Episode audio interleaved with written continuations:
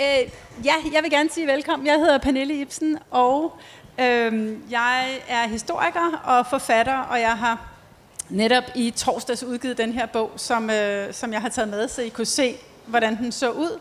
Og øh, jeg vil tale lidt fra den, eller øh, fra den forskning, jeg har lavet til den, eller de undersøgelser, jeg har lavet til den. Og så er jeg sammen med Katrine Manfred Svets. Vil du sige lidt om dig? Det vil jeg godt. Hej, jeg hedder Katrine Manfred Svets, og øh, tak for invitationen, øh, Pernille. Jeg har været så heldig at øh, få lov at arbejde på et øh, projekt sidste vinter om lesbisk bevægelse, som, øh, som LGBT Danmarks øh, biblioteksgruppe øh, har finansieret og taget initiativ til. Så det har betydet, at jeg har fået lov at være i arkiverne, i de gamle blade, i alle de gamle udgivelser, øh, i nogle private arkiver, øh, og det har været en kæmpe oplevelse. Så, øh, og det har så mundet ud i nogle forskellige ting, blandt andet en, en længere artikel, som udkommer øh, i løbet af, to, af 2020 eller 2021.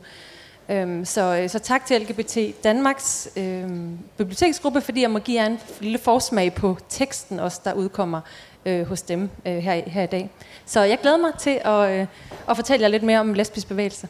Jeg vil øh, også lige sige tak til dig, Katrine, faktisk. Hvis I har set i programmet, så er det kun mit navn, der står der, og det var egentlig meningen, at det bare var mig, der skulle tale, men så fik jeg overtalt Katrine til at komme med, fordi jeg synes, det ville være meget sjovere, at vi var her begge to. Og vi var allerede i dialog om historien, fordi Katrine arbejdede på den, og det gjorde jeg også. Øhm, så det vi har tænkt os at gøre, er at skifte lidt frem og tilbage, skiftes til at sige noget. Øhm, men vi vil tage udgangspunkt i lesbisk bevægelseshistorie. Og jeg skriver en del om lesbisk bevægelseshistorie. Jeg starter egentlig med rødstrømbevægelsens historie, men så kommer jeg over i lesbisk bevægelseshistorie. Og det er også Katrines fokus i det papir, som du har arbejdet på, bare arbejdet meget længere op i tid. Jeg har, jeg har, jeg, min historie stopper i 76, øh, men starter øh, i 70. Men så vi vil, vi vil veksle lidt frem og tilbage, altså vi vil forsøge at gøre det lidt øh, flydende, fordi vi har øh, nogle stikord her, vi følger, men vi vil prøve at, at få dem til at hænge sammen. Så vi vil sådan set starte med, at Katrine læser øh, begyndelsen på sin tekst for at sætte scenen for dannelsen af lesbisk bevægelse øh, den 10. marts 1974 på det værtshus, der hed Den Gyldne Hane, eller i folkemunde øh, også Den Gyldne Høne, øh, for lige at, at give jer sådan en lidt øh, situations øh, fornemmelse. Ja, øh, LGBT Danmarks biblioteksgruppe havde sådan en fantastisk øh, lille øh, ekspertgruppe nedsat omkring det her projekt.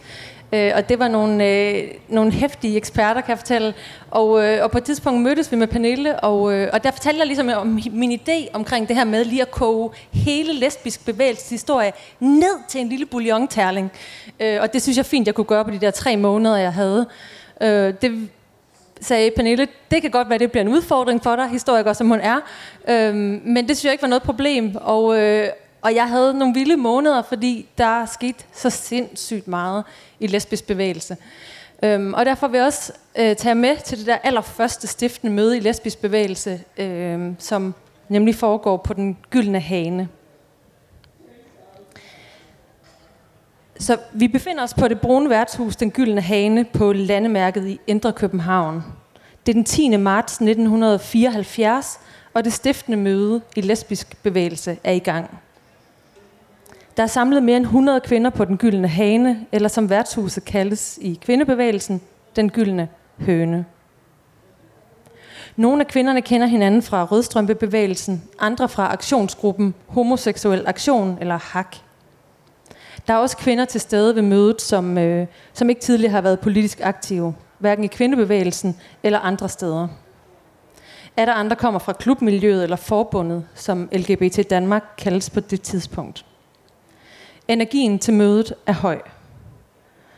Der er debatoplæg og gruppediskussioner. Der bliver skrålet lesbiske sange, og ud over værtshuset, der synger de. Jeg er lesbisk, hvad med dig? Går du og skjuler dig? Venter alle andre, at du snart skal gifte dig? Få dig børn og mand med bil. Aldrig sige, at du er homofil. Åh oh, nej, vis, du er lesbisk. Bagefter bliver der opført et satirisk rollespil, og her møder vi den lesbiske Hanne, som altså må trækkes med forældrenes negative reaktioner på hendes lesbianisme. Efter alt det, vi har gjort for dig, siger de.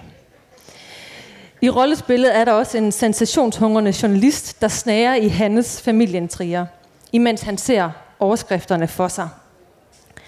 Lesbisk kærlighed splitter familien. Mor i opløsning. Mor i, mor i opløsning. Far i harnisk. Farmor i choktilstanden. De andre karakterer tæller en meget øh, uforstående mand, som forklarer Hanne. Altså man kan også blive lesbisk, hvis man bare ikke møder den rigtige. De der mænd, du har mødt, de har bare været nogle sløve bananer. Og selvfølgelig er der også i rollespillet en psykiater med særfreudianske teorier om Hanne, der siger, du lider jo af penismisundelse. Så senere på aftenen er der fællesspisning og fest, og, øhm, og aktivisterne, og jeg kan se, at der er en del øh, til stede her i dag, og derfor skal man lige, hvis man er kerneaktivist i lesbisk bevægelse, ikke, også, så, så giver man lige lidt, lidt snor til øh, min, min kunstneriske frihed. det var bare en opfordring. Øhm, ja, aktivisterne, der starter lesbisk bevægelse, har forberedt mødet grundigt. De har været rundt over hele København for at sætte klistermærker op, øh, og det handler om at skabe opmærksomhed om den nye bevægelse. En kæmpe energiudladning driver lesbisk bevægelse frem i de kommende år. Det er som om, der er åbnet en ventil. Ønsket om at skabe et rum, hvor der i fællesskabet kan skabes lesbisk politik, er enormt. Og for lesbisk bevægelse er kampen imod undertrykkelse af lesbiske tæt knyttet sammen med kampen imod kapitalismen. Bevægelsen er det, de kalder en lesbisk befrielsesbevægelse. Med andre ord. Der er behov for et opgør med den måde, hele samfundet er skruet sammen på. De vil udvikle en radikal lesbisk politik, og ordet tilpasning er ikke en del af lesbisk bevægelses ordforråd. I et debatoplæg fra mødet på den gyldne høne, så skriver initiativtagerne om bevægelsens politiske projekt. Vor opgave er derfor håbløs, hvis vi ikke samtidig ser den som et led i nedbrydningen af den bestående orden. Vi kan ikke blot arbejde for at blive accepteret af det samfund, vi lever i. For det samfund, vi lever i, kan ikke accepteres. Det samfund, vi lever i, kan ikke accepteres, fordi det hviler på det princip, at de få udnytter de mange. Det er uacceptabelt at blive accepteret af et uacceptabelt samfund. Og så er lesbisk bevægelse ligesom skudt i gang.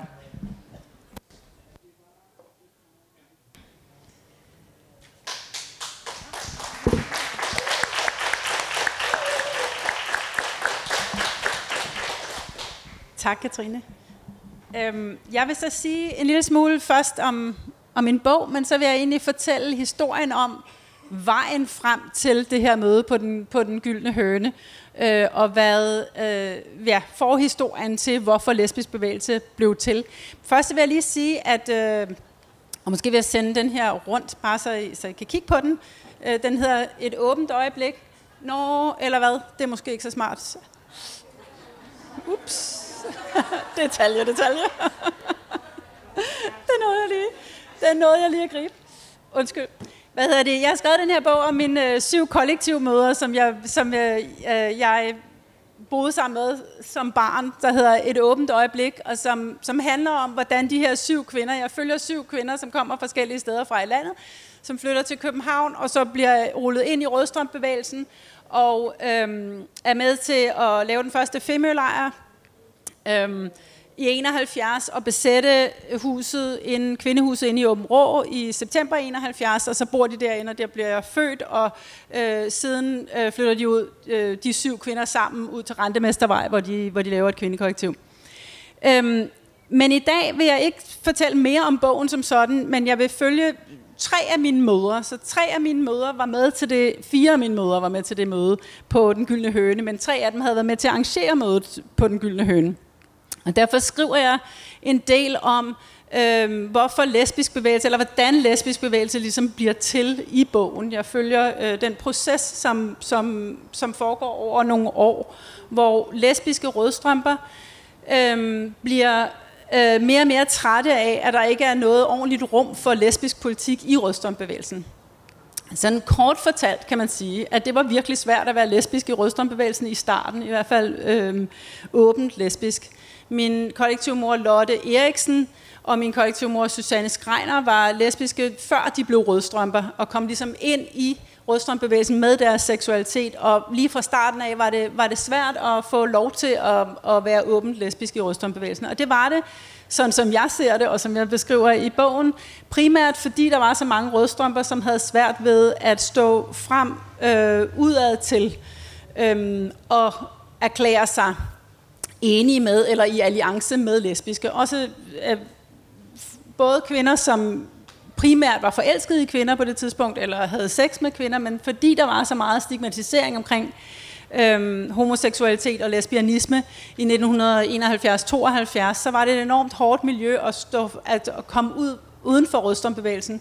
Så selvom der var en, en forståelse for, eller en delvis forståelse for lesbianisme inden for rødstrømbevægelsens egne vægge, kan man sige, eller rødstrømbevægelsens egne arrangementer, så, så var det rigtig svært at komme ud på arbejdspladsen eller i, i familien og, og sige, at man var lesbisk. Og når man kom ud og sagde, at man var rødstrømpe, så havde man ikke lyst til at blive stemplet med, eller mange havde så ikke lyst til at blive stemplet med, at der var for mange lesbiske i rødstrømbevægelsen. Altså, lige fra starten af blev rødstrømper jo skældt ud for at være lesbiske mandeheder, og det, øh, det måtte de så ligesom øh, tage, hvad skal man sige, tage stilling til og forholde sig til, når de kom ud øh, og mødte det der mødte den kritik eller den stigmatisering, og tendensen til så at sige, nej, nej, jeg er i hvert fald ikke lesbisk, og jeg kender jo heller ikke nogen, der er lesbisk, og der er slet ikke nogen, rødstrømpe, nogen, nogen lesbiske i rødstrømbevægelsen, var meget stærk. Og det gjorde, at der var simpelthen så enorm pres på rødstrømbevægelsen, eller på rødstrømper for at eller og, også inden for rødstrømbevægelsen, øh, for at, at lægge låg på lesbianisme, altså ikke tale for højt om seksualitet. Det er selvfølgelig den korte version, og jeg folder det meget længere ud i bogen. Men når mine kollektive møder, øh, Lotte og Susanne især, men så også Else Marie Gerd Nielsen, som, som bliver øh, som bliver lesbisk og begynder at identificere sig som lesbisk, efter jeg blev født. Altså, det har ikke direkte noget med min fødsel at gøre, men, men dog, så siger hun, at hun øh, havde været forelsket i kvinder i rigtig lang tid. Øh, og så stod hun der og så mig blive født, og så fik hun pludselig en masse mod, hun ikke havde haft, og det var nytårsaften, og så, øh, så drønede hun direkte ind i kvindehuset og erklærede sin kærlighed til Lotte, som vi jo også boede sammen med, og, og sprang ud som lesbisk, så hun, hun, hun siger, at, at det, ville, øh, det ville ikke have gået nær så hurtigt, eller, eller så smertefrit havde det ikke været for, at jeg blev født på det tidspunkt. Det er jo fedt, ikke? Også når man er, især når man er mindre, og så kan man jo blive frygtelig stolt over at det store øjeblik i ens øh, mors liv. Det var noget, man selv producerede. Men det var noget tidsspring. Else Marie øh, var ikke lesbisk, da hun kom ind i Rødstrømbevægelsen, og det var der mange andre kvinder, der ikke var, men som så i løbet af de første år at bevægelsens historie begynder at identificere sig mere og mere som lesbiske. Øhm, enten at bruge navnet, altså at kalde sig lesbiske, eller bare langsomt begynde at sige, at det er en større og større del af min identitet, at jeg kun er sammen med kvinder, og at jeg elsker kvinder, og at øh, jeg ikke stort set ikke har nogen øh, Øh, trang til eller omgang med mænd længere. Øh, om de så brugte navnet lesbisk eller ej, det, det, var, det blev diskuteret uendeligt, og det har vi også snakket meget om, Katrine og jeg. Det er virkelig spændende, hvornår man kan, og hvornår man ikke kan, og hvordan man kan bruge øh, begrebet lesbisk i de første år der, synes jeg. Men det, der så sker, er, at mens der er flere og flere rødstrømper, som begynder at blive lesbiske eller kalde sig lesbiske, så får de, som var lesbiske allerede, inden de blev rødstrømper, øh, mere og mere mod til og, og, og plads til at tale om deres seksualitet. Og i 1972, der begynder de så øh, at, at holde møder, eller i hvert fald et stort møde inde i, inde i Kvindehuset, tale om det på Femølejren. De begynder at trykke Kvinder Kvinder. Det første øh, nummer af Kvinder Kvinder, bladet Kvinder Kvinder, kommer i, øh, i maj 1972. Og fra maj 1972 og frem til det der møde på den gyldne hane i, øh, i marts 74, er der sådan en gradvis større og større opmærksomhed på lesbianisme og på lesbisk politik. Altså flere øh, lesbiske, der siger, at vi vil have plads til at lave en lesbisk politik. Øh, og hvis ikke det kan være i rødstrømbevægelsen, så bliver vi nødt til at finde ud af, hvad vi så skal gøre, og hvordan vi skal gøre det. Øh, og da vi så når frem til, eller i, for, eller i efteråret 73, der, øh, der kommer det andet nummer af, af Kvinder og Kvinder, og stemmen ændrer sig. En af de ting, som virkelig fascinerede mig, mens jeg, mens jeg skrev bogen, som var sådan nogle detaljer, jeg ikke øh, før havde, havde øh, haft helt hold på, fra, bare fra mine sådan, møders historier, var, at øh, stemningen, eller stemmen i det første nummer af Kvinder og Kvinder og i det andet nummer af Kvinder og Kvinder var simpelthen radikalt forskellige. Og hvis I kommer til at sidde og kigge på de der blade engang, så læg mærke til, hvordan, øh, hvordan øh, artiklerne i det andet nummer af Kvinder og Kvinder der i 73 taler med en helt anden autoritet. Og en helt anden sådan... Øh, en, en automatisk forventning om at blive hørt, og med meget mere humor, og med meget mere sådan øh, kraft og, og øh, end, end de tidlige tekster der i, øh, i det første nummer af Kvinder og Kvinder, hvor det er mere søgende og mere undskyldende og mere sådan øh, tilbageholdende, eller hvad man skal sige. Så det var sådan set, hvad jeg ville sige om, at øh, om den her lange, lange forhistorie. Det kom ikke ud af det blå, men en af de ting, som, som, er meget, som var meget tydelig for mig med, med mødet på Den Gyldne Hane, er, at de kvinder, der står der, de, ja, de hænger alle de her klistermærker op og tiltrækker øh, en masse kvinder, som ikke var med i rødstrømbevægelsen før. Det er også derfor, de ikke holder mødet i øh, kvindehuset, men holder det over på den gyldne hane, som lige rundt om hjørnet øh, fra, fra Åben Rå. Men det er for, at, at kvinder, som ikke er med i rødstrømbevægelsen og ikke identificerer sig med øh, kvindepolitik som sådan, også skal kunne komme og være, og være med til det her møde. Men dem, der holder mødet, er helt klart rødstrømper. Og det synes jeg er utrolig vigtigt for at forstå, hvad lesbisk bevægelse er, og hvad det bliver, og hvad for en politik de, de kan udvikle. At de er en meget, meget bredere, øh, hvad skal man sige, bredere, politi, øh, bredere kvindepolitisk øh, gruppe, end, end at det bare handler om seksualitet. Altså det er ikke, det er ikke kun en, en seksualitetspolitik, men, men i helt klart en rødstrømpepolitik, eller en meget venstreorienteret, bred kvindepolitik, som, som de repræsenterer. Jeg tror, jeg vil stoppe her for nu. Ja, altså noget af det, som jeg... Øh, ja. Noget af det, som jeg øh, blev enormt meget mærke i, øh, da jeg har arbejdet med det her projekt, det har været den der energi, altså for der sker jo en hel masse, og i virkeligheden er det er lesbisk bevægelse aktiv i en lang, lang, lang overrække. Øhm, men, men der er jo en grund til, tænker jeg, at dit, øh, din bog hedder Et åbent øjeblik. Øh, og på den måde, så ligger den titel meget godt øh, sådan i forlængelse af det, jeg, det jeg sådan har, har set som en, en rød tråd. Det er nemlig den her sådan, den energi og den drivkraft, der var i lesbisk bevægelse. Øh, og hvad kunne den? Og, og man kan sige, den artikel, jeg har skrevet, har også øh, har faktisk det, den titel, øh, som, øh, som hedder... Ped, nu skal jeg lige se. Ja. Pedalkraft er lesbisk kraft, og det er en del af sådan en jeg vidste ikke, jeg skulle selv holde min mikrofon, vel? Øh, lesbisk kraft er pedalkraft, pedalkraft er lesbisk kraft. Ikke? Og, øh, og for mig så er det en, øh, virkeligheden et, en lille te, et lille tekststykke, jeg har hentet ud af den her øh, lesbisk bevægelses egen produktion, øh, som hedder, øh, som kommer i 79, og som hedder Vil du noget, må du kæmpe for det, kvinder stol på egne kræfter. Øh, og for jer, der har lyst til at vide mere, så er det der sådan nogle vildt spændende, øh, inspirerende, gakkede, øh, kreative øh, udgivelser, som lesbisk bevægelse har gang i.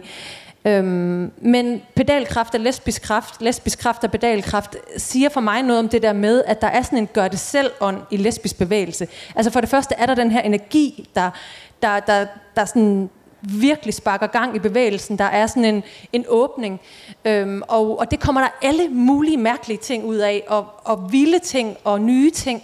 Øh, og det bliver sådan en, en, en helt vildt mangefacetteret øh, politisk bevægelse, som ikke er det, der øh, som de selv Altså det ikke, som ikke er en masse bevægelse. Det vil sige, de, de er ikke tusinder og tusinder af mennesker, men de er bare en mindre gruppe af kerneaktivister, der har mega meget knald på. Og, øh, og det kommer der nu vildt, vildt fede ting ud af, og det har jeg faktisk prøvet at, at hente frem. Altså det her med, at når vi taler om lesbisk bevægelse, så kan man, er man nødt til at, at tale om den her energi, som er drivkraften, og det får en vild betydning for, den, øh, for de projekter, som, som udspringer af miljøet omkring lesbisk bevægelse. Øhm, og for mig, det her med pedalkraften, det betyder også det der med, at vi tramper i pedalerne. Altså, vi kan godt klare alting selv. Vi kan klare praktiske ting. Vi kan klare, altså, vi kan selv rejse de der teltpæle på Femø. Vi kan, øhm, vi kan selv øh, organisere store øh, kvindemusikfestivaler. Vi kan gøre alle mulige ting selv.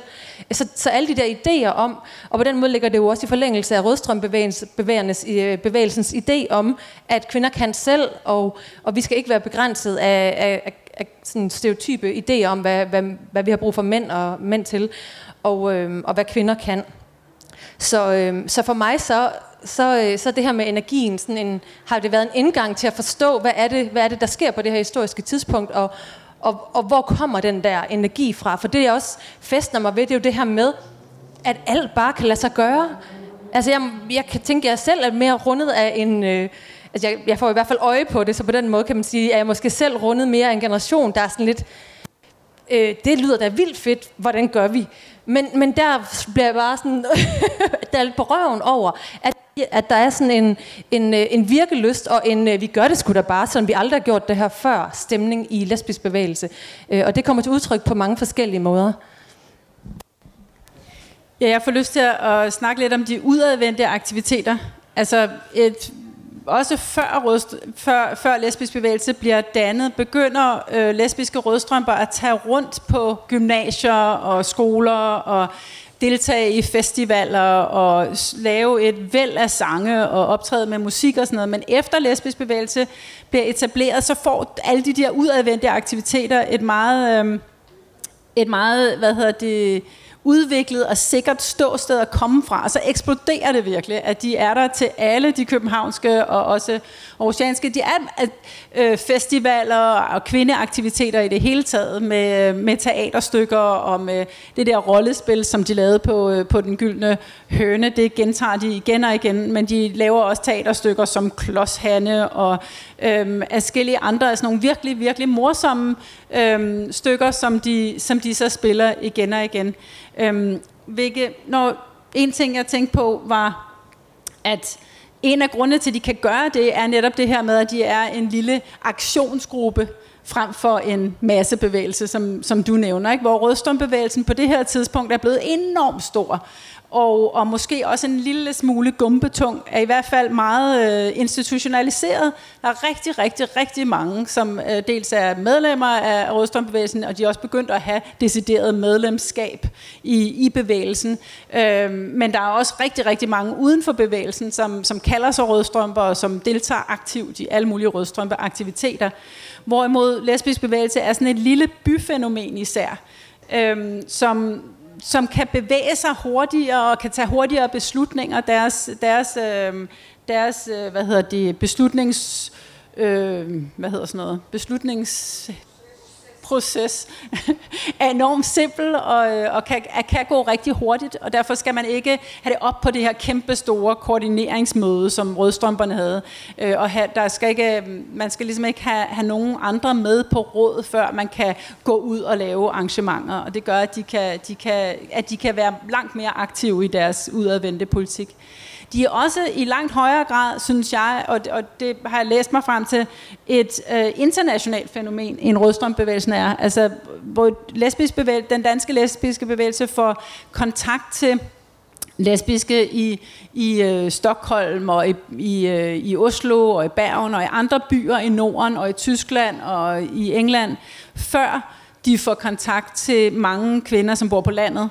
Øhm, og, og også øh, langt, de når meget hurtigere og meget længere omkring internationalt, end rødstrømbevægelsen gjorde. Øh, blandt andet fordi de holder alle de her øh, fester og festivaler, og, øh, som tiltrækker, de holder international uge på Femø, hvor der kommer mange, mange kvinder fra, fra, øh, fra andre steder i Europa, og de holder lesbiske uge på Femø, og så bliver det til to lesbiske uger, og langsomt bliver det mere og mere øh, almindeligt, at, øh, at kvinder kommer fra hele verden der til, til Femø. Jeg ved ikke, om vi skal tale lidt om humoren. Vi har talt om, øh, hvad, hvad humoren kunne, og hvad de, altså, hvad de skulle. Jeg ville egentlig have haft, øh, jeg forestiller mig, at jeg skulle vise et par billeder. Blandt andet ville jeg have vist øhm, nogle billeder fra, øhm, fra kvinder og kvinder med, med, øh, med kvinder, som, hvor der står nedenunder lesbiske er helt almindelige samfundsborgere, og så ser de sådan meget mærkelige ud i, øh, i ansigtet, eller de har noget underligt tøj på, eller sådan, altså at, øhm, eller øh, andre sådan humørfulde tegninger, som, som, som er i kvinder og kvinder. Men det var sådan lidt, ja, det er meget, meget tydeligt, at de har haft det virkelig sjovt, tror jeg. Det er også som om, at der er noget sådan radikalt ved at sige, at de var, de var vildt humoristiske i lesbisk bevægelse. Det er ligesom om, at der er et eller andet historisk øh, stereotyp, der klæber sig til en helt anden historie. Øhm, og, og de var vanvittigt morsomme, og de var vildt gode til øh, at vende, vende tingene rundt. Og jeg har faktisk lyst til at, at fortælle jer en lille, øh, altså lige læse en lille smule op af en tale, som, øh, som, som øh, som lesbisk bevægelse holder øh, fra, i, ved Kvindefestivalen i, øh, i Fælledparken i 74. Øhm, og det siger lidt om, at, øh, at altså, de står på scenen, og det er altså en legendarisk tale imod mandssamfundets heteropropaganda. Øhm, og hold fast. Vi vidste ikke, at hende vi købte mælk hos hver dag var lesbisk. At vores sidekammerat fra skolen var lesbisk, og nabokonen, der nogle gange gik fra manden – og vores tanter, der aldrig havde giftet sig, og den sygeplejerske, der havde passet os på hospitalet, og den ene lærer inde på skolen, og vores bedste veninde igennem mange år, og den kendte, kendte skuespillerinde, der optrådte i Se og Hør med sin lykkelige ægte mand, og to af vores kollegaer, og vores lille søster, og måske også vores mødre. Øhm, ja, og talen er jo på en gang sådan en, en analyse, et manifest og et radikalt oprør med, med et homofobisk og sexistisk samfund, men den markerer jo også med, med et ret humoristisk twist, øh, twist det her med, at, altså med det her opgør med, med ideen om lesbiske som ulykkelige. De siger nemlig, i dag vil vi gerne benytte lejligheden til at dementere, at vi er nogle ulykkelige stakler. Vi er ikke ulykkelige, vi er rasende.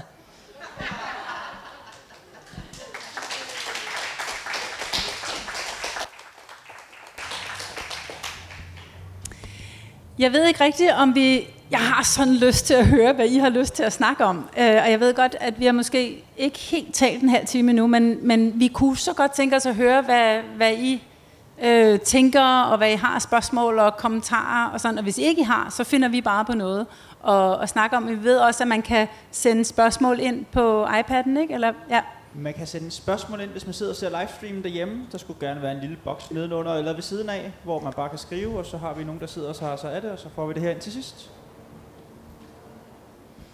Men skal vi starte med her i rummet, om der er nogen, der har nogle bestemte ting, de gerne vil høre om? Det behøver ikke være et, øh, et spørgsmål, det kan også bare være et, en kommentar eller et emne, som I er virkelig interesseret i. Jeg kommer ned med mikrofonen, fordi så kommer lyden også ud til livestream. Og jeg holder af corona-årsager. Øh, jamen, jeg vil gerne høre noget mere til det der helt konkret om de der vilde aktioner. Altså, hvad var det, de gjorde? Hvad var det, der skete?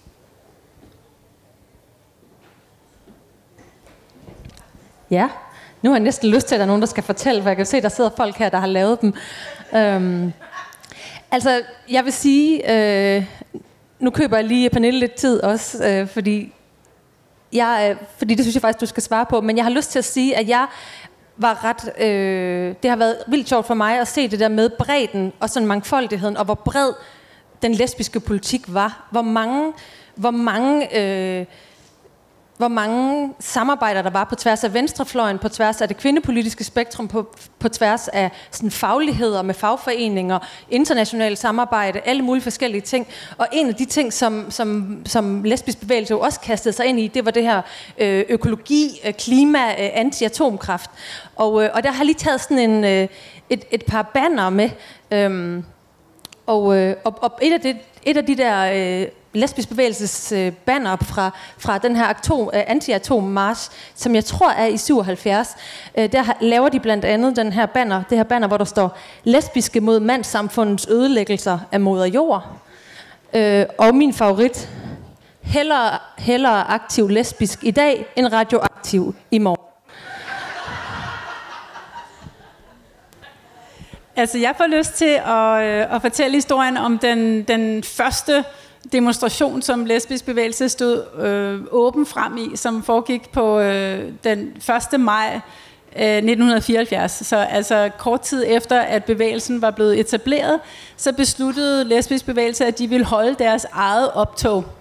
Eller rettere, de ville gå som samlet gruppe øh, for sig selv i det større kvindeoptog, som skulle starte inden for Åben Rå der i, øh, i 1. maj, hvor, som, hvor hvor øh, kvindebevægelsen, eller rødstrømbevægelsen stod først, og så var der nogle andre, øh, tilderne fra, øh, øh, tilderne var i midten, og så var lesbisk bevægelse ligesom bagtroppen. Og der, hvad hedder det, når man kigger på billederne derfra, og når man øh, forestiller sig det, øh, det optog, så var det så tydeligt, at lesbisk bevægelse øh, var langt mere teatralske og langt mere, øh, hvad skal man sige, øhm, tydelige i deres udtryk end, end resten af, af det her optog. Fordi de gik bag os der i en stor gruppe, og der havde de trukket sådan et, et, et, et hvad hedder det, bånd eller sådan en ræb rundt om sig, og så havde de klædt sig ud i buske, og så var deres slogan, øhm, ud af busken i en fart, Øh, og så sagde min, min øh, kollektivmor Lotte Eriksen altid, ind i busken efter flere. Og, hvad hedder det? og så gik de der meget højt råbende. De havde så også gjort det, at de dækkede sig til med, øh, med øh, nogen, som ikke ville stå offentligt frem som lesbiske, men gerne ville gå med i optoget alligevel. De gik med poser over hovedet, eller sådan nogle sække over hovedet, inden for det her ræb, ikke? så de ligesom var inde i den her busk med de her, med de her sække over hovedet.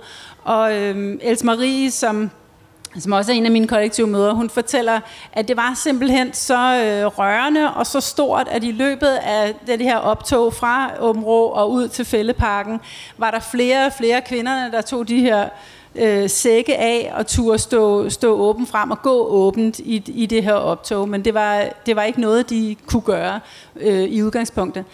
Men det, det var bare den første, den første store demonstration, de var med til, men de har været så tydelige i gadebilledet, og de har lavet så mange øh, teaterstykker og sange, og sådan. de har bare været meget øh, højt råbende og markante, og jeg tror, det har været en mere eller mindre bevidst strategi, men også en, der virkede virkelig godt, fordi at de fik så meget opmærksomhed hurtigt. For eksempel til det samme 1. maj optog, der var det dem, og Anker Jørgensen, som blev interviewet ude i Fældeparken. Og det var der nogle rødstrømper, der var rigtig ked af, fordi de ville også gerne have været med. Susanne Skreiner, som er en af mine kollektive møder, hun var blevet interviewet til sådan en, en, en, en radiojournalist. Og, og historien, som hun fortæller, er så, at bagefter var der nogle rødstrømper, der synes, det var rigtig ærgerligt, at hun ikke også havde givet mikrofonen til dem, men hun havde været så befippet, så da mikrofonen ligesom, gud, fik hun lov til at udtale sig, så hun slet ikke stået og tænkt på, at hun også skulle give den videre til nogle andre. Øh, men det, men det, var, det er ikke tilfældigt, at det var dem, der fik mikrofonen på det tidspunkt, fordi de var simpelthen så tydelige i deres udtryk. Jeg tænker også, at, at der var dels en udadrettet arbejde. Øh, det, det, det var jo både noget med, at, at de lesbiske aktivister og aktivisterne omkring lesbisk bevægelse, som jo, hvor der var et overlap også med Rødstrøm, og nogen var dobbelt organiseret. Men, øh, men de var jo også enormt øh, aktive i forhold til husbesættelserne, det der med, når de to kvindehusene, øh, spillede de lesbiske aktivister og, og aktivisterne fra lesbisk bevægelse jeg prøver at sige det på den her måde, øh, en, en stor rolle i det også. Øhm, men, men hvad skal man sige, den, den der hittepuff, altså det der med, den der kreativitet, havde også andre øh, sådan mere... Øh, hvad skal man sige, de skabte jo nogle rum, hvor der kunne ske nogle helt andre ting, og derfor har jeg også lyst til at sige, at, at en af den der, den der kreativitet, eller den der øh, tænk ud af boksen, kom også øh, de havde jo sådan nogle forskellige nordiske seminarer og danske seminarer, øh, lesbisk bevægelse, og, og jeg har lyst til at fortælle jer lidt om, hvad de lavede på lesbisk seminar i Oslo. Øhm, for det, det faldt jeg selv over, og det synes jeg var alligevel sgu meget originalt. Øhm, ja, så, så det der sker, det er, at øh, man kan vælge forskellige emner. Krisestrategi, lesbologi, lesbologi, øh, og økofeminisme og værkstedsgruppe. Det er altså nogle af de ting, man sådan kan melde sig på til det her seminar. Og, øh, og i forbindelse med, øh, med seminaret, der bor de forskellige kvindekollektiver. Og de her arbejdsformer, dem skal man altså ikke tro, man bare kan regne ud. Fordi, som de skriver, måderne vi greb emnerne an på i grupperne var forskellige. Der blev ikke bare talt og diskuteret, men for eksempel byggede økofeministerne og værkstedsgruppen en vindmølle, der kunne drive en symaskine. Det er sgu da originalt. Altså, der er virkelig noget, øh, altså, der er virkelig, de er virkelig forud for, for deres tid, ikke? Øh, det er altså 77. En af de ting, som øh, mine mødre bliver ved med at fortælle, når de fortæller om forskellen på rødstrømbevægelsen og på lesbisk bevægelse, er også, hvor anarkistiske de var. Altså, at, at øh, der, det var meget svært at have en overordnet politik i lesbisk bevægelse, fordi at, at øh, folk fik en idé, og så førte de den ud i livet virkelig, virkelig hurtigt. Og der var heller ikke den samme interesse for at have et samlet fælles program, fordi det netop var sådan en, en mindre gruppe. Og derfor kunne aktiviteterne sprede sig i så mange forskellige retninger så hurtigt. Havde et øh, spørgsmål hernede fra. Hej. Øh, det er nogle vilde anekdoter, I kommer med her, tænker jeg. Og øh, så kan jeg ikke lade være med at komme til at kigge lidt indad og kigge lidt på min omgangskreds og tænke, er vi blevet nogle småborgerlige, drønkedelige læpper i dag? Eller hvad tænker I sådan med jeres perspektiv om læpper i dag? Øh, altså med, med alle de her vanvittige historier, I fortæller? Jeg synes, det er lidt svært at udtale, udtale mig om, hvor borgerlige øh, folk er øh, sådan, sådan generelt.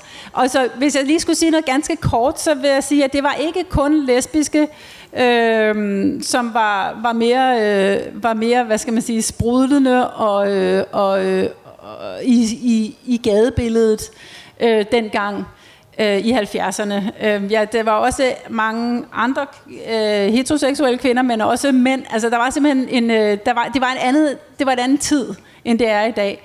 Og så vil jeg så sige, jeg synes også, der foregår helt vildt mange øh, fede ting i dag. Altså, det er bare måske... Øh, ja, jeg ved ikke, om det er spredt mere ud på mange flere forskellige øh, aktiviteter, eller sådan, men jeg tænker også, det er da bare at gå i gang, altså at lave en eller anden sjov.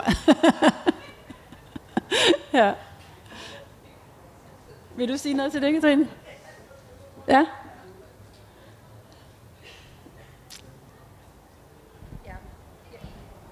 Ja, det vil jeg gerne se noget til.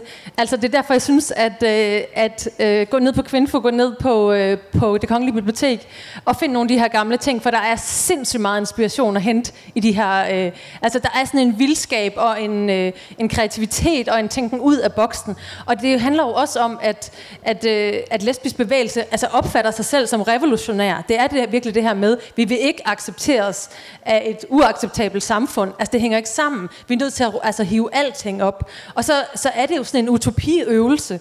Øh, og den tænker jeg, der kan, kan på alle mulige måder give inspiration til nye former for aktivisme, og gør det jo også rigtig meget i forskellige sammenhænge. Men, men det giver vildt god mening, det der med at kigge på, hvad var det, de lavede, og hvad skete der, og hvad gjorde de, og hvorfor, og også det der med at tage fat i nogle af alle de der folk, som jo stadig er aktive forskellige steder. Mange af dem har, nogle af dem er her i dag. Øhm, så det der med, altså jeg, jeg har selv, eller jeg synes selv, at det har været fedt, det der med at tale på tværs af generationer, det har jeg også fået lov til i det her projekt. For der er sindssygt meget, man kan give hinanden. Ikke? Øhm, og, og, og der kan godt være nogle blinde pletter. Altså, det er også det, jeg prøvede at sige før, det der med, at, at jeg godt kan være sådan, ah, kan det nu lade sig gøre? Og det virkede bare ikke, som om der var det lag. Altså, måske var der også lidt en, den der revolutionære, alt kan lade sig gøre, vi altså brændt lortet ned, så bygger vi noget nyt op.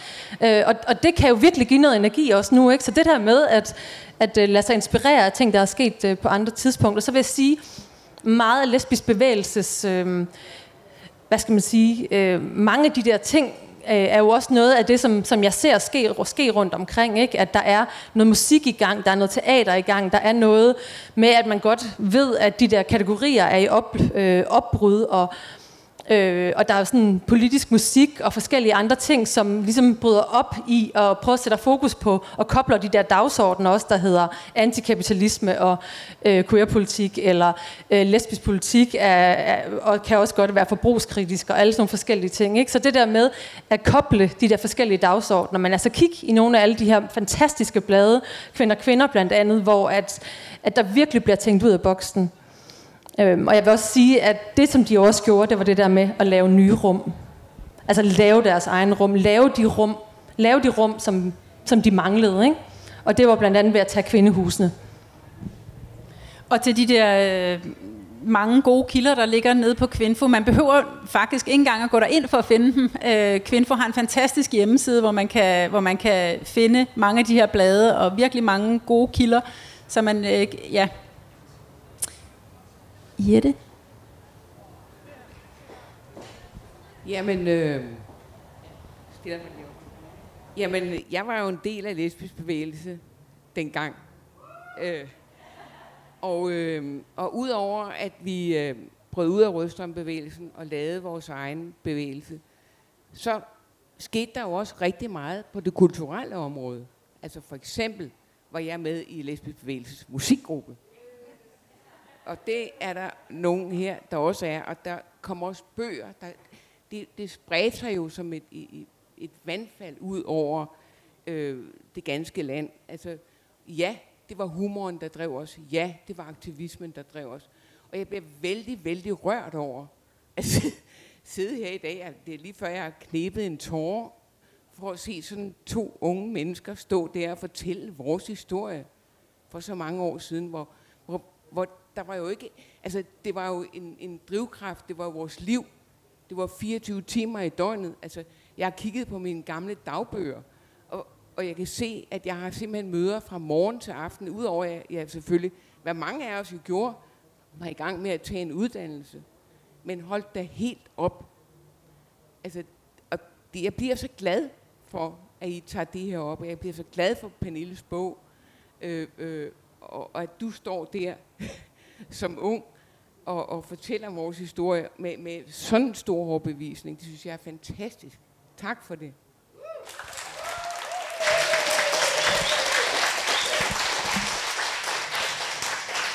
Jeg har lige lyst til at gøre den ekstra kom og tak for det. Øhm, det, det, har været, det, er en, altså, ja, det har været vildt sjovt at, at, at, at dykke ned i. Jeg har lige lyst til at sige, at Kvinfos bibliotek eksisterer jo ikke mere, men bibliotekssamlingen er en del af det kongelige bibliotek nu, så alle tingene kan man få der. Der er en, der hedder Jytte Nielsen. Hende skal man tage fat i. Øh, og hun er derude nu, så der, man kan sagtens komme, komme, øh, få fat i alle de der kilder. Øh, det var bare lige en bonusinfo.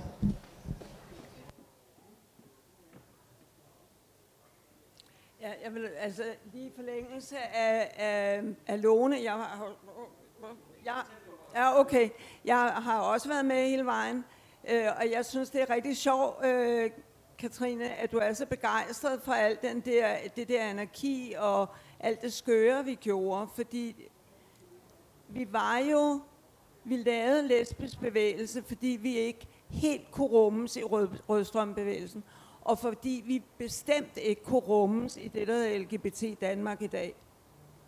Vi passede jo slet ikke ind i forbundets politik. Vi ville netop noget andet. Vi ville jo ikke være ligesom alle mulige andre. Og det, det synes jeg, du faktisk får, altså på en måde får meget godt fat i den der energi. Og så får jeg bare lige lyst til at tilføje, at det var ikke kun et storbysfænomen. Det startede i København, men allerede i 75 kom det første kvindekollektiv på landet. Og blandt andet inspireret af, at der var masser af kvindekollektiver i øh, USA, som var lesbiske. Og øh, der var rigtig mange kvinder, blandt andet fra Tyskland, men også alle mulige andre steder fra i verden, der tog til Wales, hvor der var så mange tomme hus, og besatte dem og lavede kvindekollektiver. Og de kvinder kom jo, var jo en del af vores internationale kontakter. Så der var også det der med, du, du siger også det der med øko og så videre, ikke?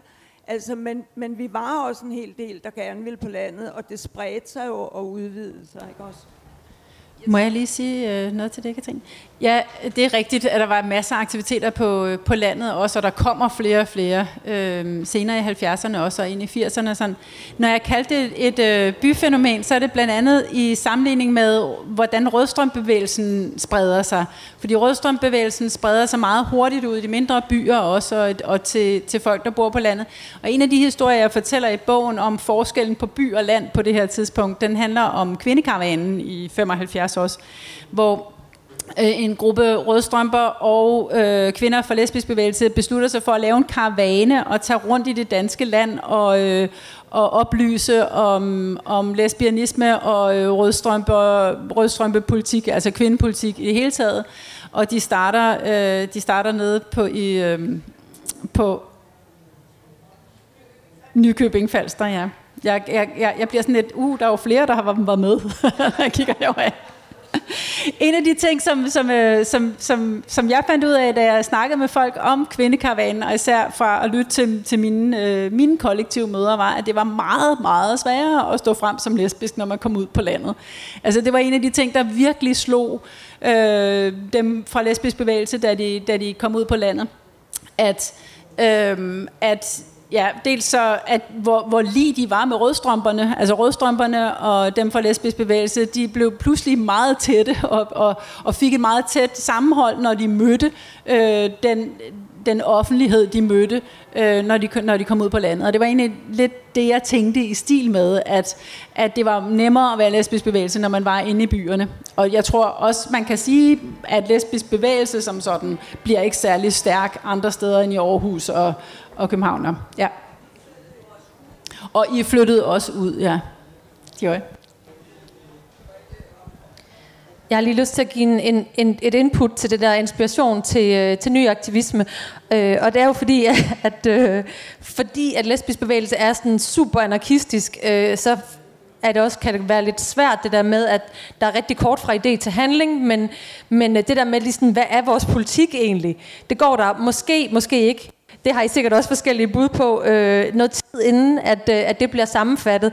Og jeg har lyst til at lige læse lidt op, fordi at... Øh, at lesbisk bevægelse repræsenterer jo en feministisk lesbianisme, altså en, en, øh, en kvindepolitisk lesbianisme. Ikke? Så, så, så, øh, så der kan jo være nemlig nogle forskelle mellem LGBT Danmarks, det som der hedder forbundet på det tidspunkt, øh, og hvad hedder det, og, øh, og lesbisk bevægelse. Der er nogle forskellige, nogle ret store forskelle her. Men jeg har lyst til at læse en lille smule op fra Panbladet, og det er også for at give lidt inspiration til det der, øh, hvordan kunne man lade sig inspirere af lesbisk bevægelse. Og, øh, og det er nemlig sådan, at øh, i Panbladet i 1980, og det er jo altså seks år senere, øh, så er der sådan en, en demonstrativ politisk programerklæring. Øh, og det er sådan en lille bitte notits ude siden øh, i Panbladet, og der står der altså, så fik lesbisk bevægelse endelig en politik. Seks år efter, at bevægelsen blev stiftet, vel at mærke. På gentagende, og det her er citat, på gentagende opfordringer har vi endelig besluttet, hvad lesbisk bevægelse står for. Øh, og den her programerklæring, den udstiller altså med en, med en vis fanden voldsked forholdet mellem den borgerlige landsforening og den anarkistiske lesbiske bevægelse. Og der følger der 25 punkter, og der er det altså bare at gå mok. Altså sæt i gang. Så nu skal I høre, hvad der blandt andet står. Øhm, det handler blandt andet om at bekæmpe kernefamilien, om at få indført en 20 timers arbejdsuge, alternativ 5 timer. Ja, ja, se nu der. Det er skide godt at være imod atomkraft og overflødig, pro- overflødig produktion. Det bliver også klart, at øh, lesbisk bevægelse opfatter butikstyveri som en del af den politiske kamp mod storkapitalen. Og her står der altså, tyveri er lige med politisk handling, lige med stjæle Irma. Øhm, og det handler simpelthen også om, at i lesbisk bevægelse har de, den her, har de den her idé om, at de fremover vil opfatte heteroseksuelle kvinders liv som et valg, de selv har foretaget. Ja. Altså, de har virkelig haft det sjovt, tror jeg, da de har lavet det her, ikke? Og så i panbladet. Øhm, men, men det, de også skriver, det er blandt andet, blandt de mere finurlige politiske standpunkter, det er, at lesbisk bevægelse er imod tv, sort-hvid og farve, Øh, de er mod afskårende blomster. De får flere hængekøjer og får bilosen ind i bilerne og bedre miljø i byerne. Og, øh, og hele den her lille notits er selvfølgelig underskrevet. Hvis det, det siger der noget, så ring. Kærlig hilsen, lesbisk bevægelse.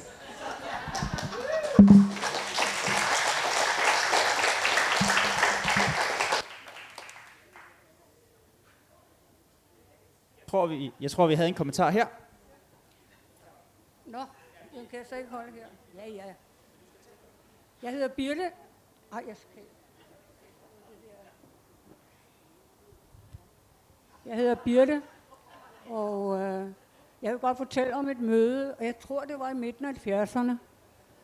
Og det var, vi var i Prinsessgade.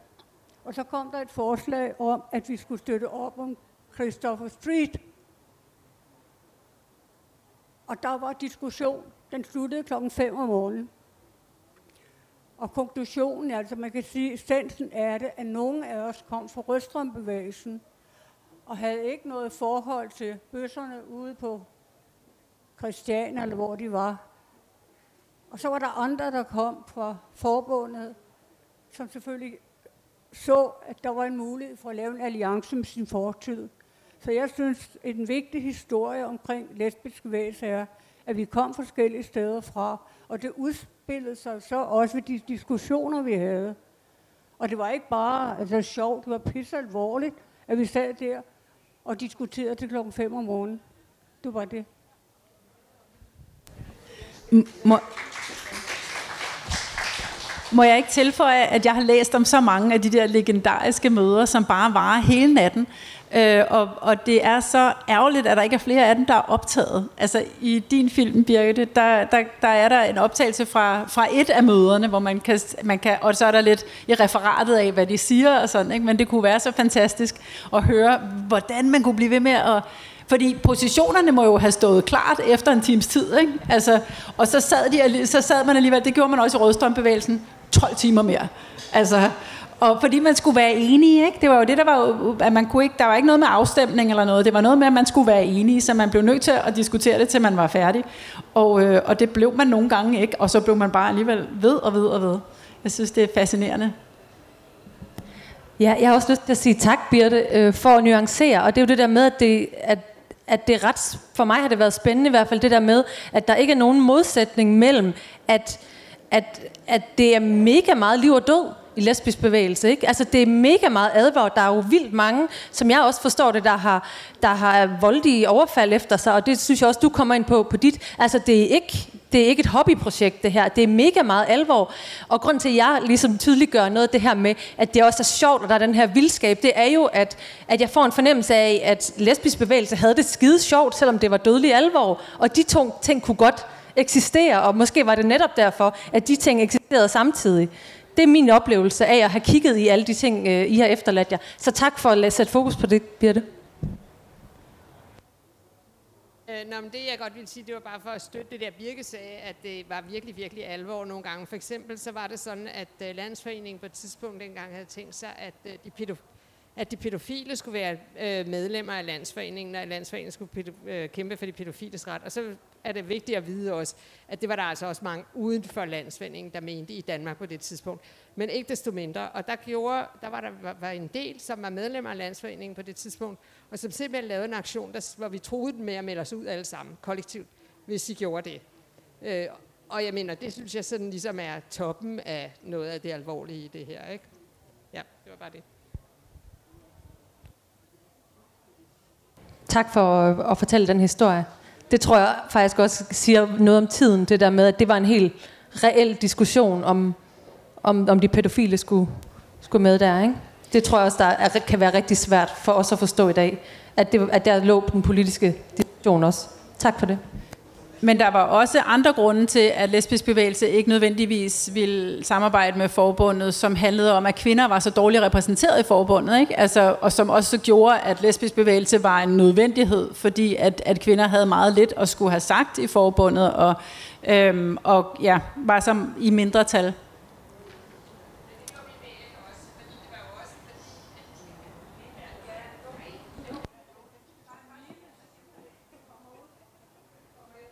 Men det er jo fordi, man kan sige, at, at der var to bevægelser på det tidspunkt, som øh, stod meget til venstre for, hvad det landsforeningen stod for. Og det var jo både BBF og lesbisk bevægelse, så de var altså, ja, på den måde var de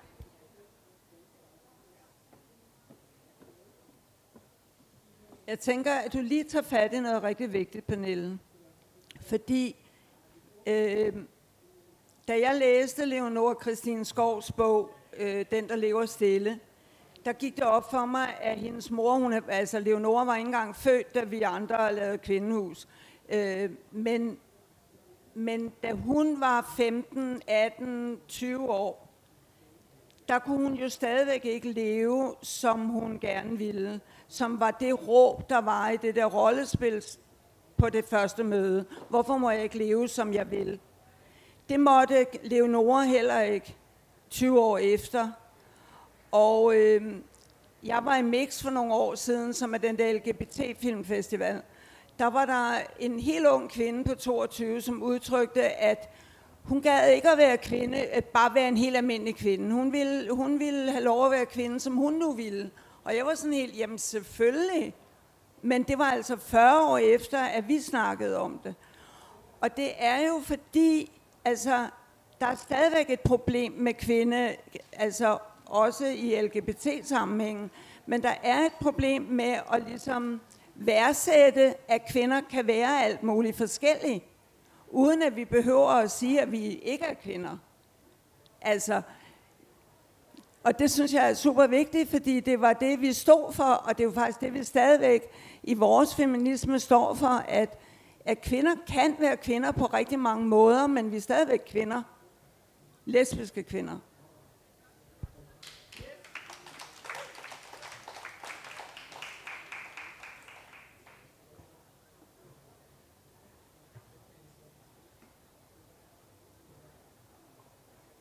Er der flere blandt publikum, der har nogle spørgsmål, kommentarer, indskydelser eller noget andet? Ikke hvad jeg lige kan spotte på stående fod. Jeg render lige over og tjekker iPad'en.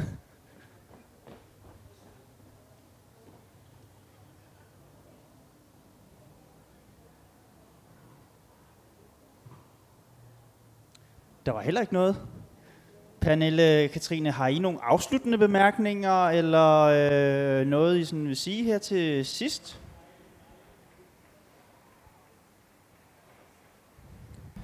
Det, Nej, det tror jeg ikke, jeg har. Altså jeg tænker, at noget af det, som, som måske kan afrunde, det, det her med, at lesbisk bevægelse var vildt gode til at skabe de rum, de manglede. Det betød både, at de var med til at tage øh, kvindehusene øh, i Åben Rå, Prinsessegade, Øhm, og, øh, og det betød jo også, at senere der øh, lavede de sejr, hvad hedder det, lesbisk lejr på Sejrø. De lavede Skrækkenborg, som også var et kvindekollektiv. De lavede Kvindelandet. Der var alle mulige ting, der udsprang fra det her miljø, øh, som, var, som havde alle mulige forskellige øh, udformninger. Men der var sådan en, en idé om, vi skal, vi kan ud og, vi kan skabe det, vi mangler. Og det synes jeg også, altså, at man kan tage med altså, som trækker nogle linjer op nu. Ikke det der med, at man selv kan skabe de rum, som man har brug for, og som, som man mangler. Øhm, og det tænker jeg, der er et input også til, til fremtidig aktivisme, som, som er direkte oversat lidt fra lesbisk bevægelse. Mm.